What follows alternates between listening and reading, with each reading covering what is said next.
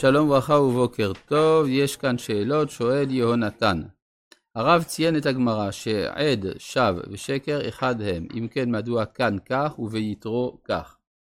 פשוט, הדבר שהוא האיסור החמור זה השקר.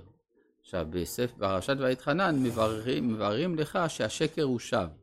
כלומר שאין לשקר מציאות, לכן זה בתור ביאור. מצד עוצמת האיסור זה בפרשת יתרו. שואל צבי, שלום הרב. הרב אמר שהשבת היא היום הכי קדוש בשנה. הקדוש ביותר צריך לומר. מה עם פורים? מה עם שמחת תורה? מה עם יום העצמאות? האם אינם קדושים יותר? מה הדירוג שם? תודה רבה ושבוע טוב. טוב, זה תלוי באיזו בחינה אנחנו מסתכלים. אם אנחנו מדברים מצד שהקדושה באה לידי ביטוי באיסורים ובחומרת הענישה, אז שבת זה היותר.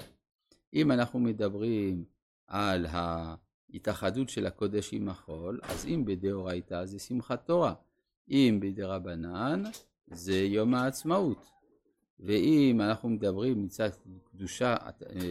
הקדושה שבטבע המתגלה אז זה בפורים. אז כל אחד מבחינה אחרת. עכשיו אנחנו ממשיכים בפרק 5 פסוק כ"ב בספר דברים פרשת ואתחנן, ועתה למה נמות? זאת אומרת, הם אמרו, אם אנחנו רואים שכדי שאלוהים ידבר עם האדם, אין צורך למות, כי ידבר אלוהים את האדם וחי, ועתה, למה נמות?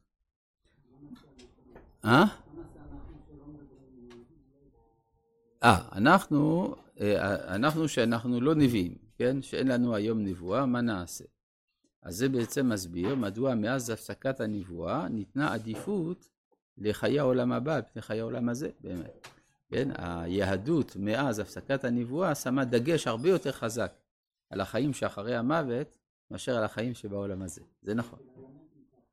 מהבחינה הזאת, כן. כלומר, הצדיקים משתוקקים לפעמים לעזוב את העולם הזה. אבל בספר הכוזרי כתב שהדבר הזה הוא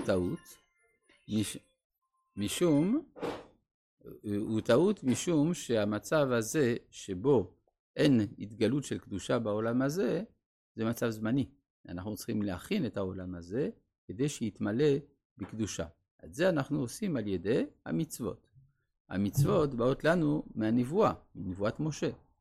אז זאת אומרת שהאדם שמקיים מצוות מביא לשכינה בעולם הזה, גם אם זה לא בצורה המעולה שהייתה במקדם, אבל בכל זאת זה אומר שיש ערך לחיי העולם הזה.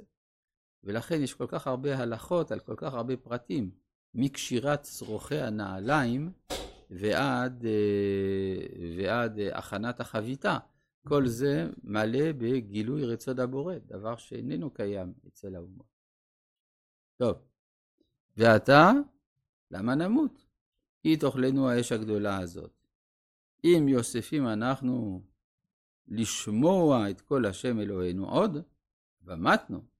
אז פה יש סתירה פנימית. או שאתה אומר, ידבר אלוהים את האדם וחי, או שאתה אומר שאם הוא מדבר, אנחנו נמות. אז הכוונה שיש הבדלים של עוצמות.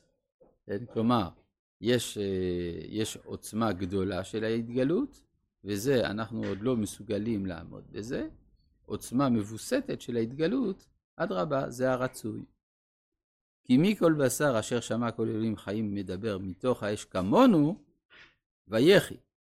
כלומר, זה קרה לנו, וצריך לעשות את זה בצורה שהיא לא תגרום לנזק, לכן קרב אתה. ושמע את כל אשר יאמר השם אלוהינו, ואת תדבר אלינו את כל אשר ידבר השם אלוהינו אליך, ושמענו ועשינו. עכשיו פה, יש מקום לשאלה, האם בקשה כזאת היא בקשה טובה או לא? כי זה, אם רק משה הוא זה שמוסר את דבר השם, אז אנחנו בעולם ללא התגלות. אז זה נכון שיש עדיין אדם אחד במציאות שהוא מסוגל לזה, אבל הוא ימות באיזשהו שלב. משה לא יחיה לנצח, ואז אנחנו נהיה בעולם ללא התגלות. אז היה אולי מקום לומר שזה טעות. וישמע השם את כל דבריכם בדבריכם אליי, ואומר השם אליי, שמעתי את כל דברי העם הזה אשר דיברו אליך, היטיבו כל אשר דיברו.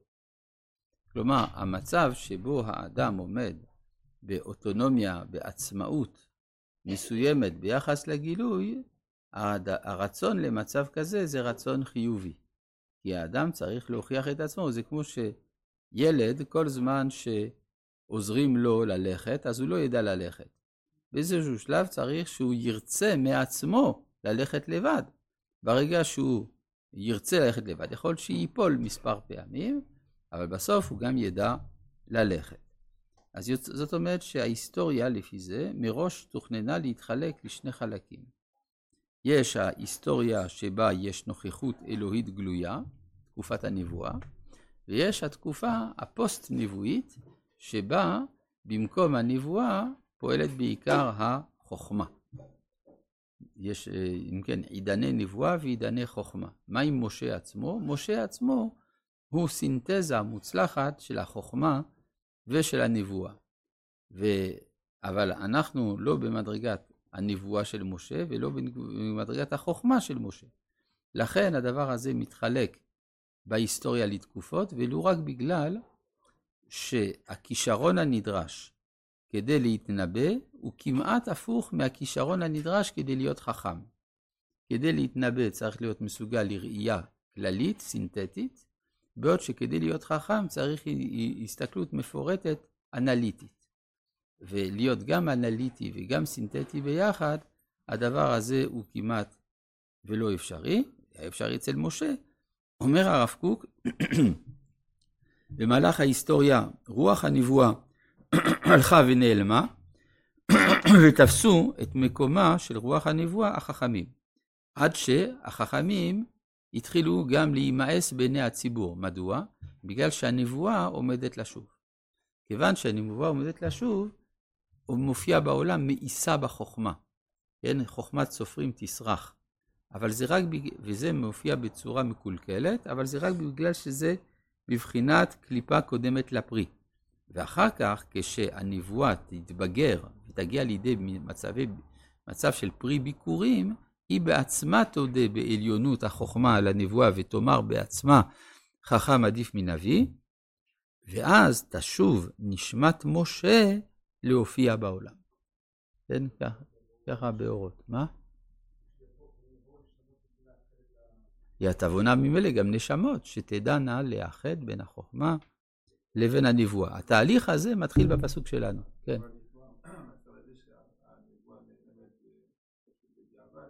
לכאורה.